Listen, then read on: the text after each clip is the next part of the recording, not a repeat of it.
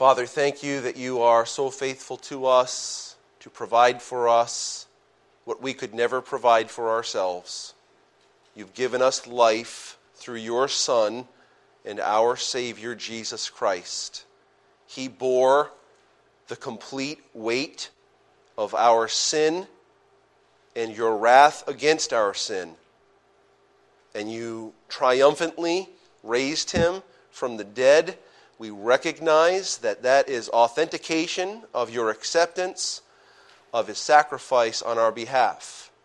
And for all those that have trusted Jesus, you have granted to us a righteousness that we do not possess of our own, a righteousness that is from you through Jesus. Help us this morning that we would worship you in fullness, empowered by your Spirit, reverencing you and your word. We pray this in Jesus' name. Amen. Colossians chapter 2, please. Colossians chapter 2. I want to introduce you to a British artist. Now, the pronunciation of his name is uh, debated, so if I brutalize it, it's because I heard it and then there are some other pronunciations. So if you know the guy's name and I brutalize his name, forgive me for that. His name is Shaun Greenhalgh.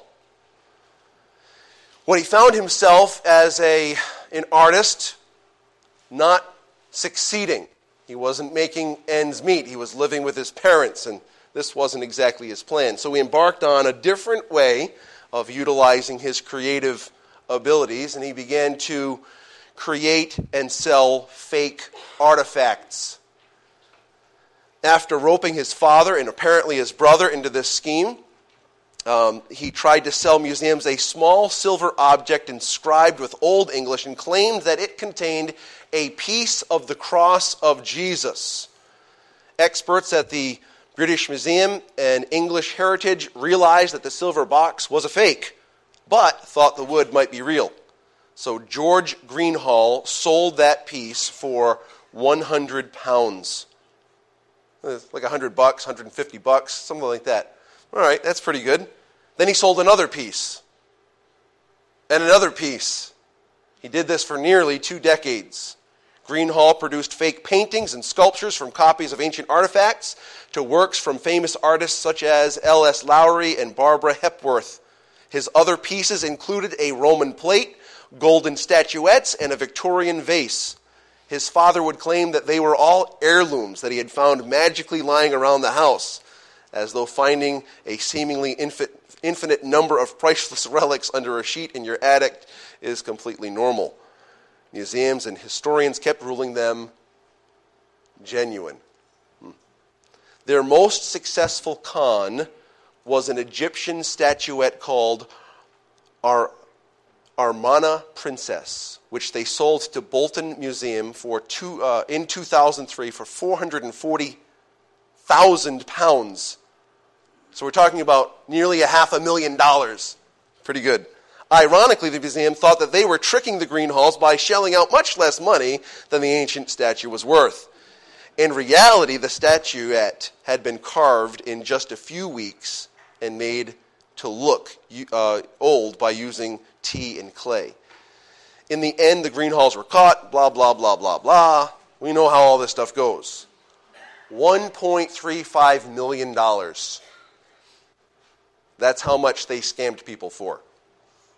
Even very smart people can be deceived by a cleverly devised plan. Sometimes things that appear to be genuine are something entirely different. But what is really troubling, brothers and sisters in Christ, and, and anyone that may be here, what is really troubling is that sometimes we settle for a counterfeit when the real thing is available to us. Don't settle for anything less than the real deal. Don't settle for anything less than the real substance. Don't settle for anything less than Jesus. I ask you this question Are you settling for a shadow?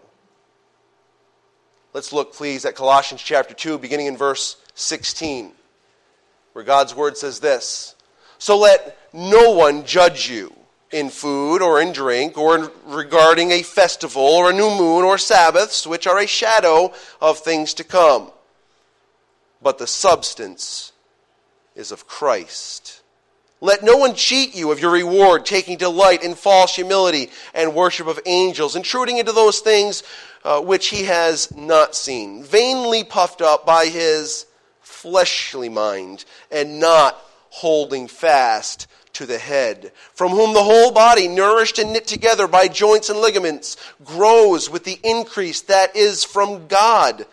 Therefore, if you died with Christ from the basic principles of the world, why, as though living in the world, do you subject yourselves to regulations?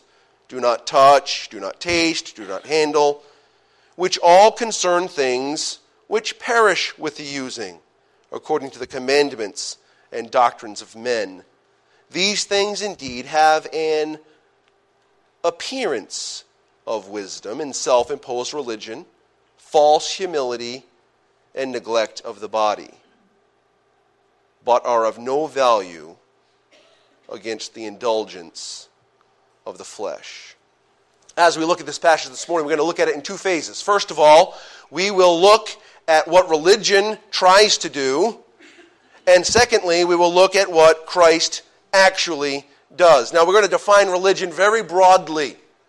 Religion we can define broadly like this any man made attempt to make us right or pleasing to God. Any man made attempt to make us right or pleasing to God. This is how we're going to define religion this morning because I think it's a very broad uh, definition. I think it'll help us. So, what we will note first of all is four failures of religion. Four failures of religion. Here's the first religion judges you by external measures. This is what Paul tells us beginning in verse 16.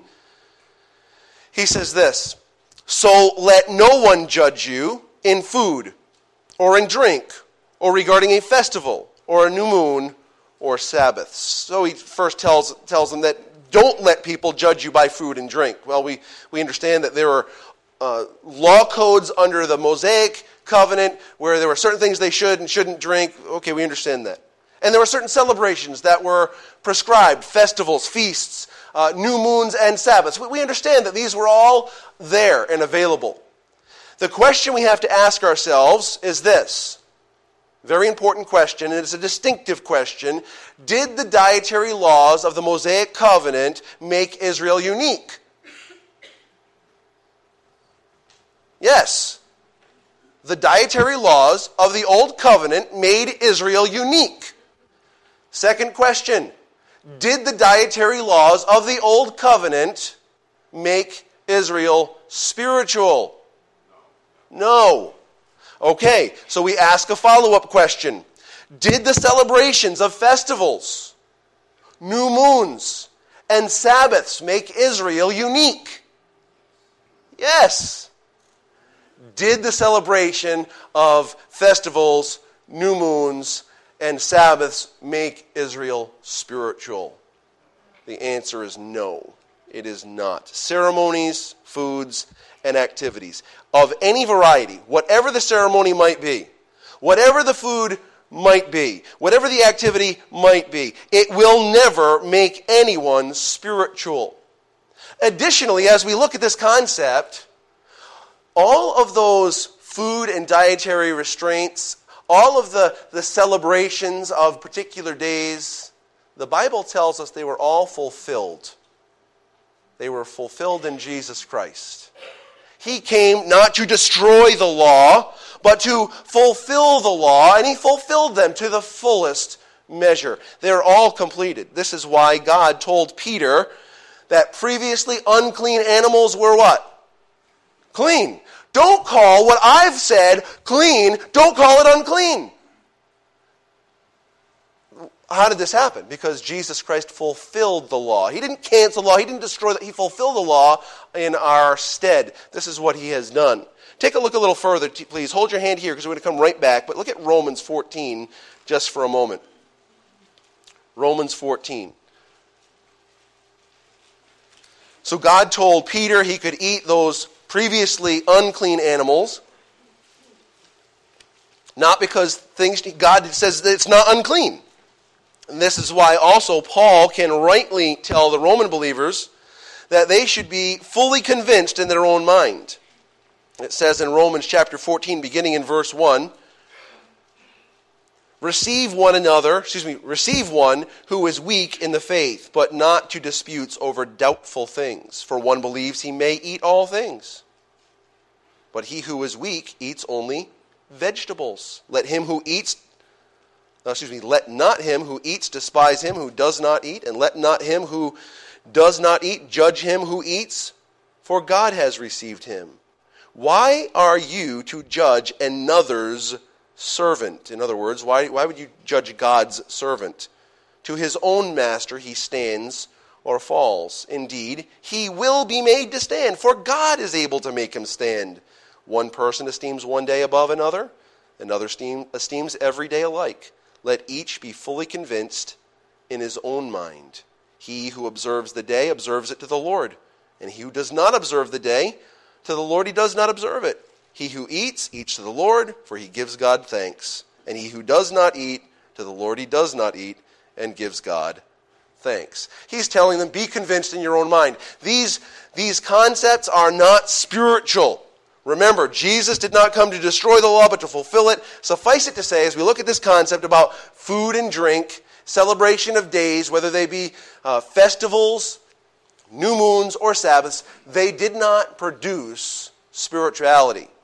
Suffice it to say, one of religion's failures is that it judges by external measures. He's saying, don't let someone judge you in accordance to these external measures. It doesn't tell you whether someone's spiritual or not. Many people have fulfilled many laws externally and look really spiritual. And guess what? Inside, they are what? Full of dead men's bones. They are whited sepulchres.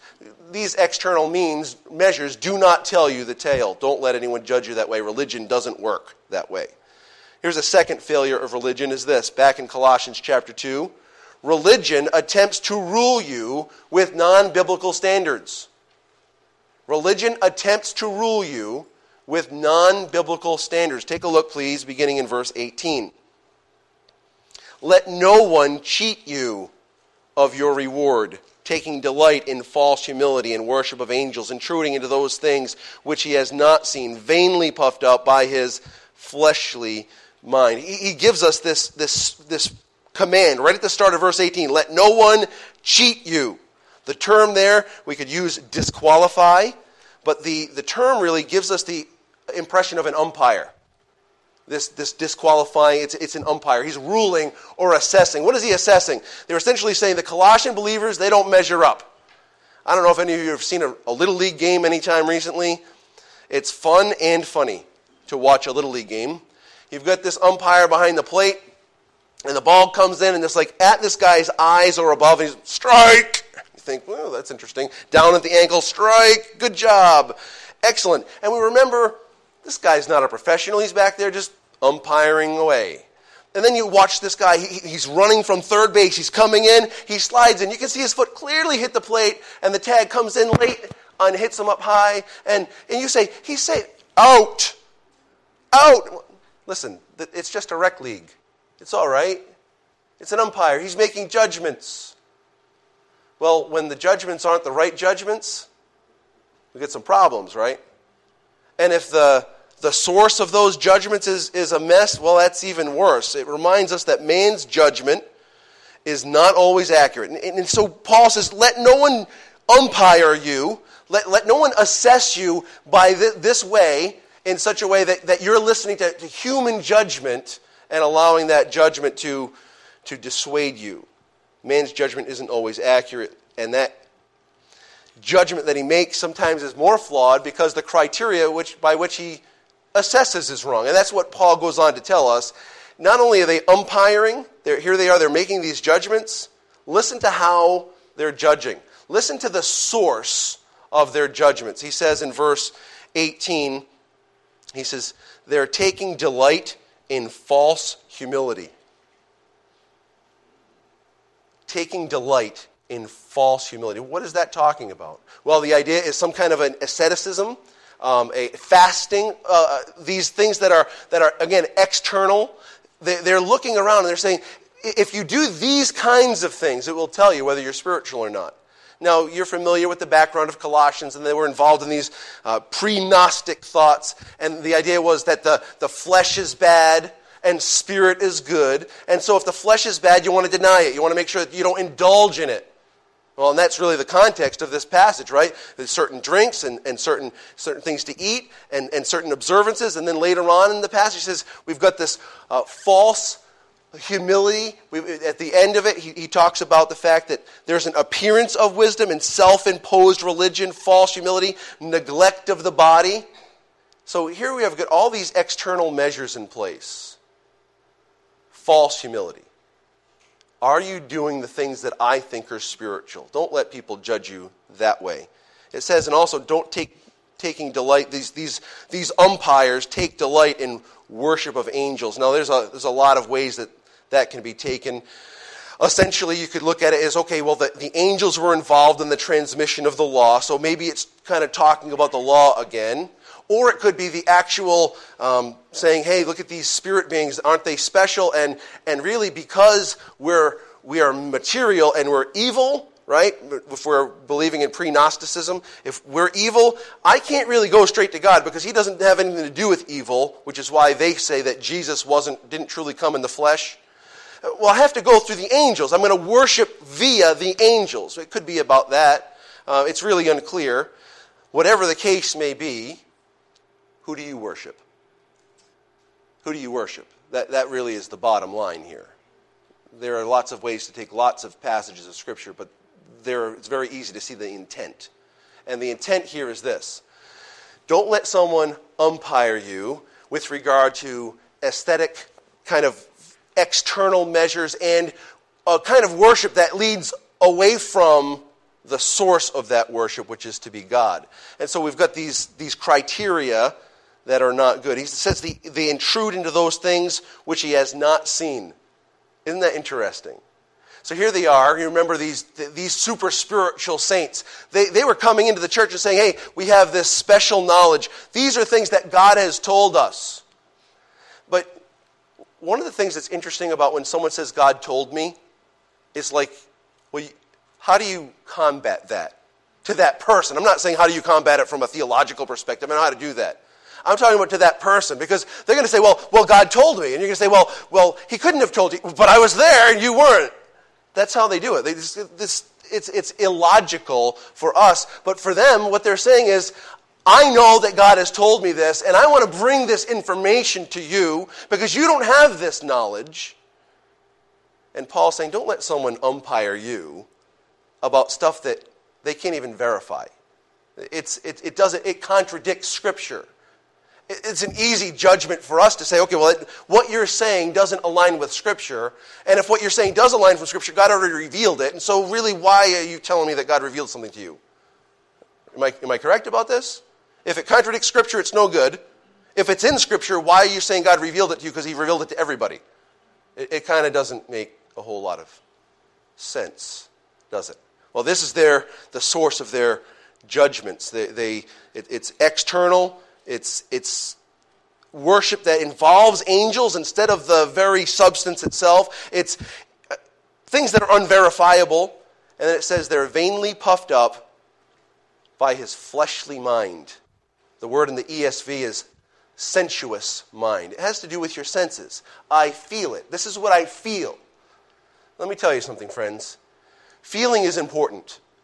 If you're worshiping God, there should be some feel to it. Because if you're going to worship, you're worshiping with your whole being, and you are intellect, you are emotion, and you are will. So your emotions are important. So don't misunderstand what I'm about to say. But your feelings don't matter with regard to truth. If something is true, it's either true or it's not. It doesn't matter how you feel about it. You might feel really strongly that something's true. But if you're wrong, guess what? You're still wrong. It's still not true. Just because you feel like it's true. So here they are. They've, they've got these, these minds that are, that are puffed up because they feel something. You remember this about our flesh. Paul said it, he made it very clear. I remind myself about it and I'll try to remind you about it. Paul said, I know that in me, that is in my flesh, nothing good dwells. So if they're vainly puffed up by their fleshly mind, that, that's not, this is not a thumbs up from Paul on their methodology. Their methodology gets a, a, a definite thumbs down. What is the thumbs down about? Well, they're judging on the wrong criteria. Well, he goes on and tells us in verse 22. Take a look, please. We'll start in verse 21 for a little context. Do not touch, do not taste, do not handle, which all concern things which perish with the using, according to the commandments and doctrines of men. Is this a positive statement or a negative statement? It's negative. So here's what religion's trying to do it's trying to umpire us based upon external measures it's trying to umpire us based on um, non biblical standards. When, when Isaiah wrote about this, which is this is kind of pulled from Isaiah and uh, from a statement from Jesus. When Isaiah said this, he said, "The Lord said in Isaiah twenty nine thirteen, because this people draws near to me with their mouth and honor me with their lips, while their hearts are far, far from me, and they fear, excuse me, and their fear of me is a commandment taught by men. So there's, there's its origin, its first statement. Uh, and when Jesus says it, he says it even more plainly. It says in Mark 7 7, in vain they do worship me, teaching as doctrines the commandments of men. Now I want you to listen, and I'd like you to listen carefully. What is tragic is that many use even the actual words of Scripture and create law where the gospel should reside. This is a real problem in church in the 21st century. In other words, we can look at the truth of God's word in all of its beauty, and we can communicate it in such a way to make it demand what only God can supply. I will use an illustration. Think about this. Here's a Bible passage. It says in the book of 1 Peter, love one another with a pure heart fervently. It's a biblical truth, right? No one contends that that is a biblical truth. We know that it is a demand from God. Yes? Yes? Okay. Without rooting this command in the grace of God, we ask brothers and sisters in Christ to do what they absolutely cannot do. You can bring a command upon someone and say, hey, now go. Everyone, you know that God has told you to love. Now, go therefore and love. You know what that is? That's making a demand when that passage is all rooted in the grace of God. So here's what we have we, we understand this. The fruit of the Spirit, how does that go? How does it start? Anyone? Lo- oh, love. It's a fruit of what? Who's the source of that love? Am I the source of that love? Okay. It's not something I can muster up because demand is placed upon me. And this is one of the biggest problems in biblical Christianity today. That we think we can learn to do what God's Word says. The statement still holds true that Jesus made to Nicodemus. That which is born of the flesh is flesh. And that which is born of the Spirit is spiritual. The Spirit produces spiritual fruit. So here's, here's where we come to, to, to, to think this through. When I see a demand like this, love one another with a pure heart fervently, and I see myself not lining up with that demand, what do I do then?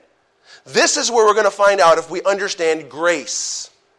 If I say, hey, oh, I just didn't, I just didn't meet the demand, hey, listen, it's grace. God would have produced that if He wanted it in me.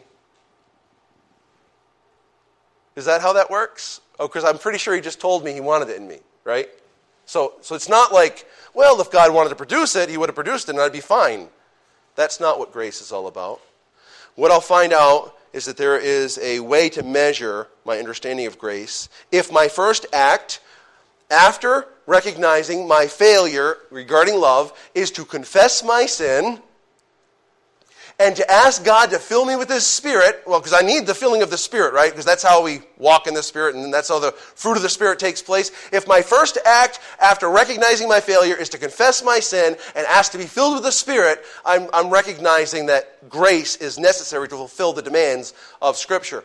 If, on the other hand, my response is, oh man, I'm really failing at this, this loving thing, I better try harder next time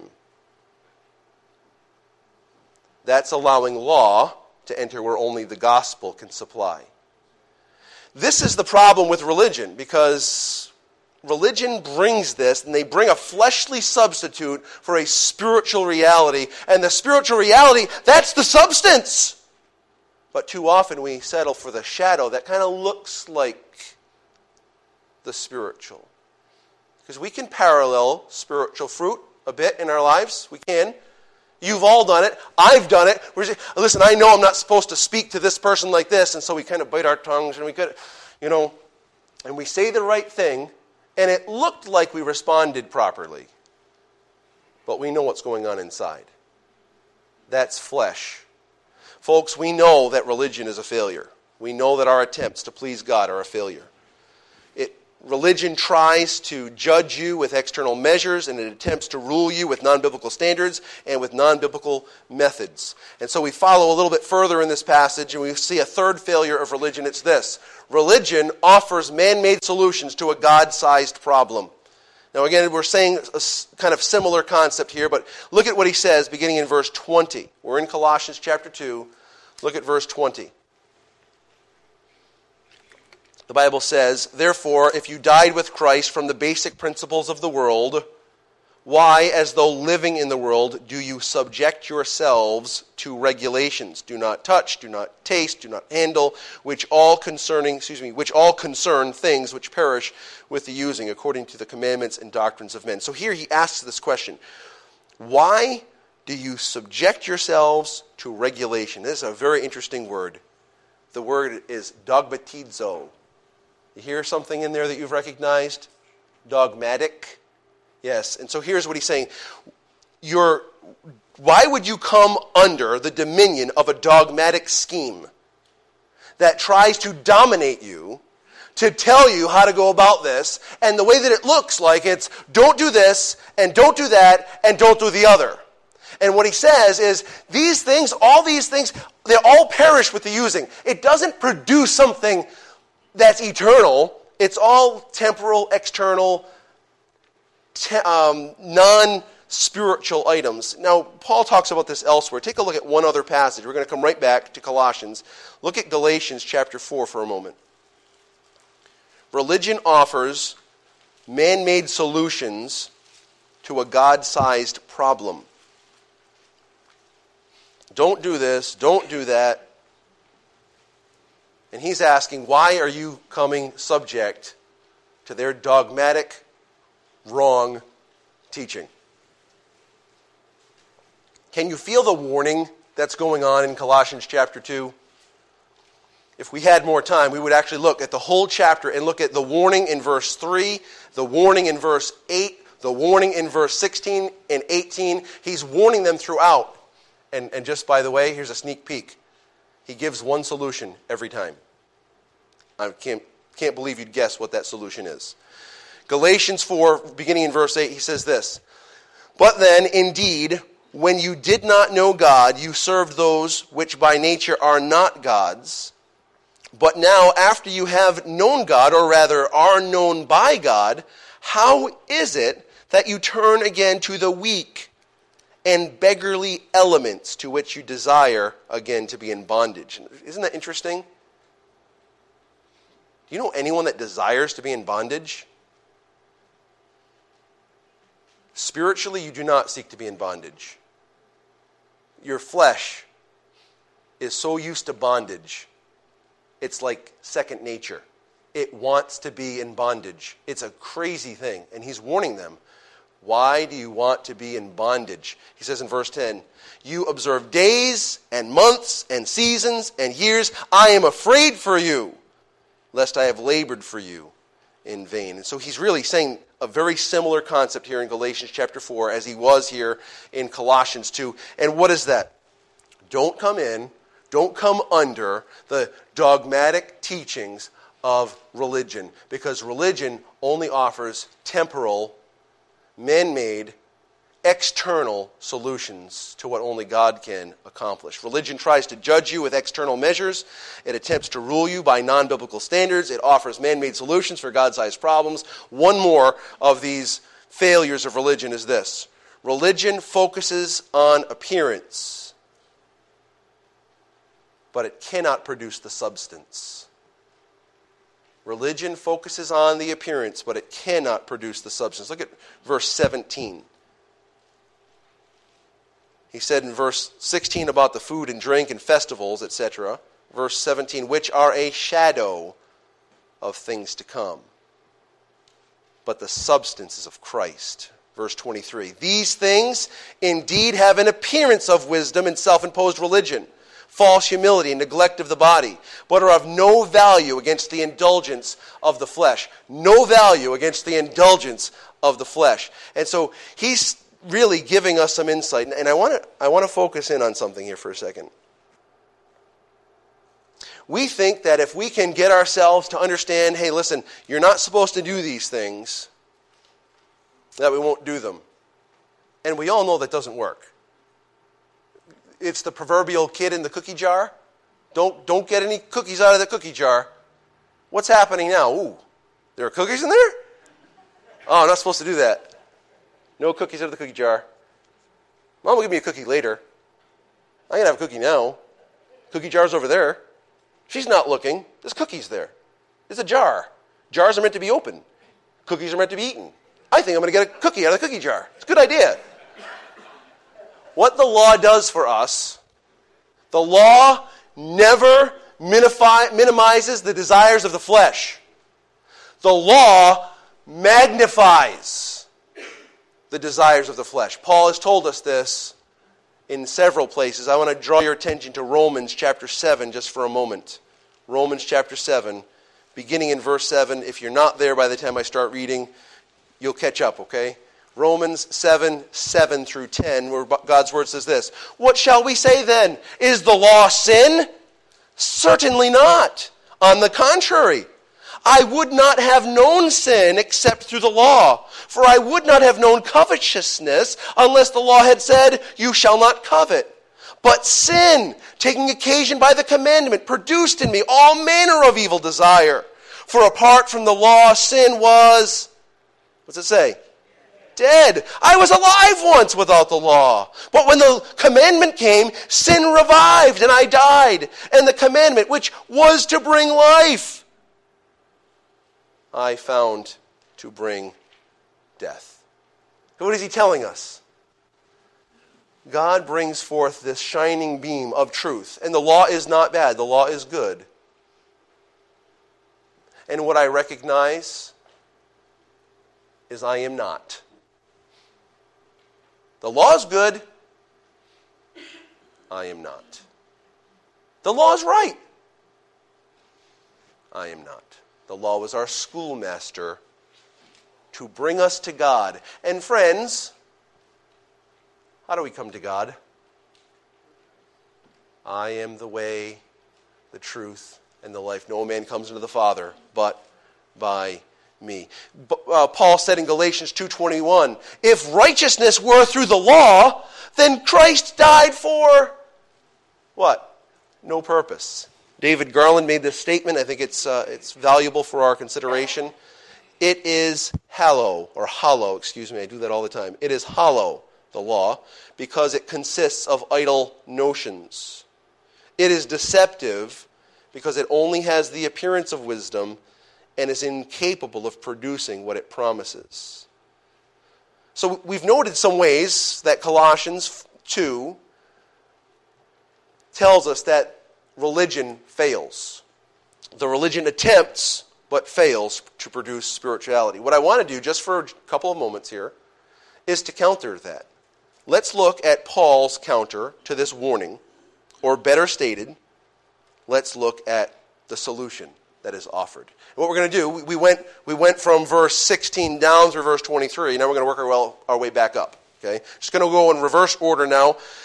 We noticed already that religion focuses on appearance but cannot produce the substance, what we want to recognize that while religion cannot fight the indulgence of the flesh, Jesus Christ has conquered that foe. Remember, it says at the end, these are of no value against the indulgence of the flesh. The law can't stop the indulgence of the flesh. But, but I want to tell you that I know someone who can. And we looked at this last week in Colossians 2:11. Take a look please. Colossians 2:11. In him you were also circumcised with a circumcision made without hands, something spiritual, by putting off the body of the sins of the flesh by the circumcision of Christ. You were buried with him in baptism, in which you were also raised with him through faith in the working of God who raised him from the dead. As you get into chapter 3, he says, "If then you were raised with Christ, seek those things which are above, where Christ is sitting." Where Christ is, sitting at the right hand of God. Set your affection or your mind on things above, not on things of the earth. For you what? Oh. Now we've talked about that death thing before. A dead person can't do anything. Am I correct? Can a dead person sin? No. Crucifixion with Christ, does it have any impact to today? Yeah, because sin's dominion no longer resides over us unless we say, I'm going to yield my members as instruments of unrighteousness to sin. See, what has happened is God broke the chains of sin's dominion through our union with Jesus Christ. He died, and guess what? For a believer, we died with him. And as a result of that, sin no longer has dominion over us. And so, what religion tries to do, it can't do, but Jesus has done.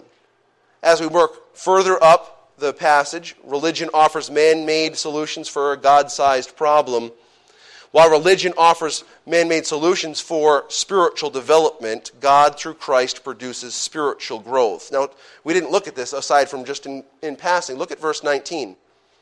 This is their biggest condemnation. It says, and not holding fast to the head, from whom all the body, nourished and knit together by joints and ligaments, grows with the increase that is from, from God. Religion, here, do this, do this, while neglecting to hold on to Christ who gives us life, and through him, God produces spiritual growth. And so, what religion offers to do, it can't do, but guess what? God, through Christ, has done. We work ourselves another rung up this um, discussion in the book of Colossians. While religion attempts to rule us with non biblical standards, God's grace, found in Jesus Christ, can rule our hearts and minds. Take a look at chapter 3 and verse 15 and following. So again, we're talking about that umpiring. Religion tries to umpire us, right, with, with the wrong standards, wrong methods, and wrong source. Well, the same word, rule, is used here in Colossians chapter 3 and verse 15. Let the peace of God rule. There's the word umpire. Let the peace of God rule in your hearts, to which you were all you were called in one body, and be thankful. Let the word of Christ dwell in you richly in all wisdom. What will happen then? It'll, you'll be teaching and admonishing one another in psalms and hymns and spiritual songs, singing with grace in your hearts to the Lord. And so what we see in chapter 3 is he's countering what happened back in chapter 2. Don't let religion umpire you with the wrong methods and the wrong standards and the wrong source. Instead, allow the right standard and the right method and the right source come your way. And guess what is that source? It's found in the person of Jesus Christ. That, that's what it is. The source is there. We have what we need. We have what we need. And finally, as we work our way up, we come to that first point, which is our last point while religion judges us by external measures, Jesus Christ is the judge, the jury, the defense attorney,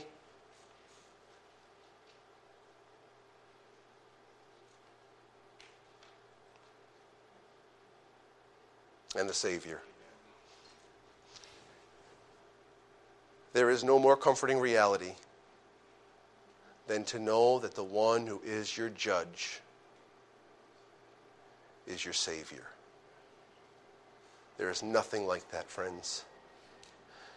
We don't go before the judgment seat of Christ with shame of face we go and we recognize that the one who assesses us is the one who paid the price for us, who provides righteousness for us. He is the judge and the jury and the Savior all at the same time. This is the Savior that the Bible is constantly pointing us to. The Bible says in Romans chapter 14 and verse 10, But why do you judge your brother, or why do you show contempt for your brother? For we shall all stand before the judgment seat of Christ. See, Paul counters all of the false teaching with a presentation of Jesus Christ as the ultimate solution. False teaching settles for shadows and counterfeits and things that really, in things that only find their substance and reality in Christ. Are you settling for a shadow? Are you settling for something that is not real? Or are you recognizing that the substance is found in the person of Jesus Christ, who is the source of what we know to be the gospel? The gospel presents us with the real deal. The gospel offers us the substance. The gospel produces, listen carefully, the gospel produces what the justice of God demands. The charge we have to take from our consideration this morning is this hold fast to the head. Hold fast to Christ, because that was the real problem that these false teachers had. He's warning them about judging and, and, and umpiring. He's talking about man made solutions and all, all of these things. But their real problem is found in verse 19 not holding fast to the head. That's where we have our connection. It's our union with Christ. And so I present to you that same solution. Hold fast to the head. Believer, what is the source and substance of your faith? Hey, listen, I used to be like this, and now I'm like this. Oh, brother, that's the law. What do you hold on to? I was like this, and look at who Christ is. I was like this, look at what Christ has done. I was like this, and look at where Christ can take me. He's the substance of our message and our hope and our joy and our rejoicing. It's not in us, it's not in people, it's not in a church. It's always found in the head Jesus Christ. Let's pray together. Father, it's a privilege to know that we have everything we need for life and for godliness. It is a privilege to know that you've given us the substance. So we will not, by your grace, we will not s- settle for a shadow. Because we know the shadow can't satisfy and it can't produce what it promises. But you, through Christ, have and will. We trust you. We pray for anyone here that's never trusted Jesus and they don't have this solution and they don't have this substance. We pray, Father, that even today, as they observe, as they listen, as your Spirit does His great work, they might turn to Jesus, the substance of the faith of the gospel, that they might have life, that they might have it more abundantly. Help those of us that know you, Father, that we would, would not settle for anything less than the true righteousness that comes only through Christ. We pray this in Jesus' name. Amen.